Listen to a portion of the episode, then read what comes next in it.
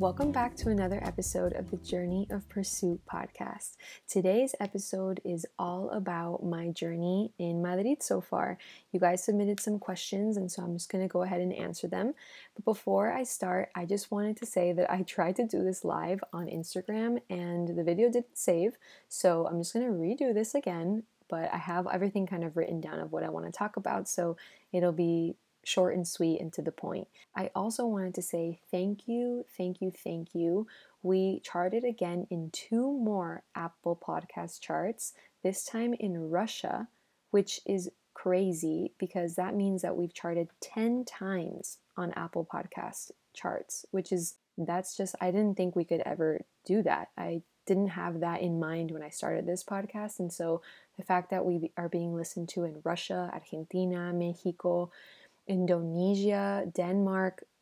It's just crazy that people are listening to the show everywhere in the world.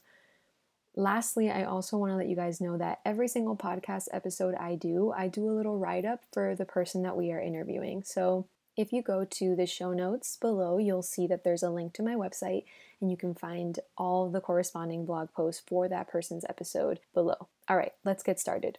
The first question someone asked me was Would you consider living there full time?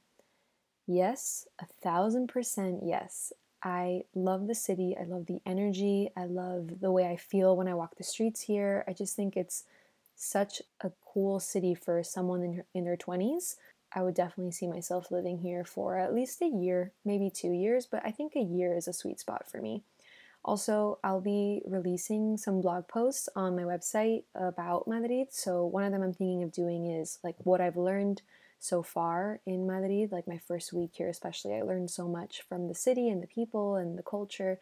And another blog post I want to do is five things I love the most about the city because I keep catching myself saying, I love that, or that's so cool. And so I made a list of some of those things. Number two, what are some of the challenges you've faced so far? For sure, the first challenge I have encountered is finding an apartment for a short period of time. So, the apartment hunt has been very challenging because no one wants to rent to someone for three months. So, I've had to kind of tell people why I'm here and what I do for a living, and you know, that I am from Spanish descent. So, like, this isn't something that is unknown to me. So, yeah, that's like the first big challenge I've faced so far.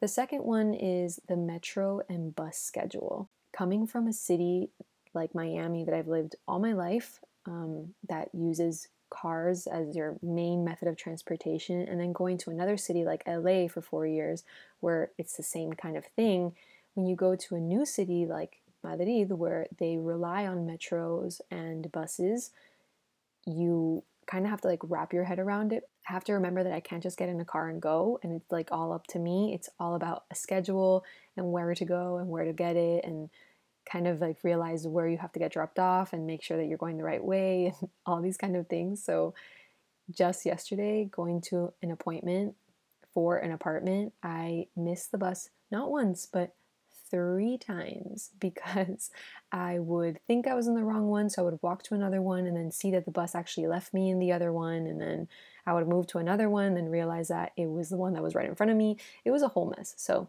definitely that's been a challenge. Number three, the time change for my job. So the job that I have right now is remote, but it's on Eastern Standard Time. And so when it's 9 a.m. their time, it's 3 p.m. my time and I go to sleep late because they're still up working. So that's definitely been a challenge, but very grateful that I'm able to do what I'm doing, even though it is challenging. And I mean, the job is remote, so that's a blessing. Number three, what are your goals while living in Madrid?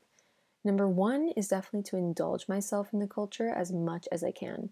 I am half Spanish, so I feel like I know a little bit about it already, but being here for real, actually living here, I really want to indulge in more of the culture. So, yesterday it was National Day of Spain, and I spent all day outside. I went to the parade, we saw the king and the queen pass by, there was chants, it was beautiful, and I, I loved being a part of that. So, I definitely want to do more of that. Number two, I want to get more aligned with my creativity and what really brings me joy. So, as a multi passionate, I feel that I have a lot of different outlets for my creativity. So, being here, I feel like I really want to get in tune with what it is I really want to spend my time on.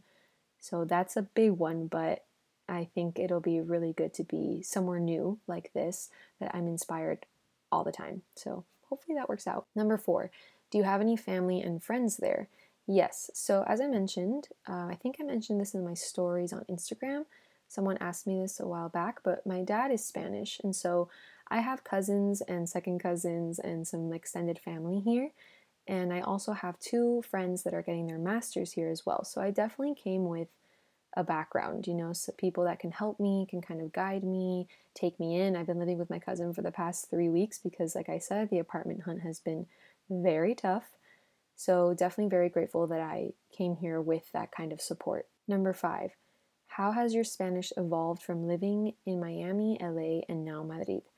Ooh, this is a good one. My Spanish has evolved so much depending on the city I'm in. So, in Miami, I grew up with Spanish speaking everywhere, right? So, my first language is Spanish, and Spanish is spoken in my house with my grandma, my dad, my mom, my sibling, my my extended family. Everyone speaks Spanish. In LA, it was a little tougher because I only had about like three uh, Latina friends I could speak with fluently, and you know we, we we would practice it sometimes, but not as often. And so in LA, I kind of felt like that was more of a challenge for me to speak Spanish all the time. Now in Madrid, I feel the opposite. I feel like I speak Spanish so much that my English is like, and you might be hearing it a little bit during the episode, but my English is kind of like a little stumbly now.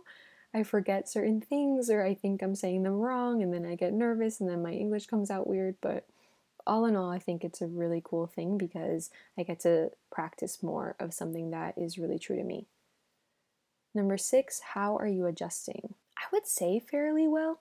I think moving from LA to Miami first to leave bigger like packages and stuff like my clothes and all that, leave them home was an adjustment. Um, and then moving to another continent was definitely definitely an adjustment but i think i've handled it fairly well i think with the challenges of not having the apartment of the time change with my job have been the most mm, i guess stressful things but all in all, I can't complain. I really can't. I know I'm really, I know I'm really blessed, and I, I'm so grateful to be here. And I think that I always remind myself of that when I do get stressed about something so minor, that it makes everything worth it. You know, like I have to remember that this is a huge blessing. Number seven, how do you plan on meeting people?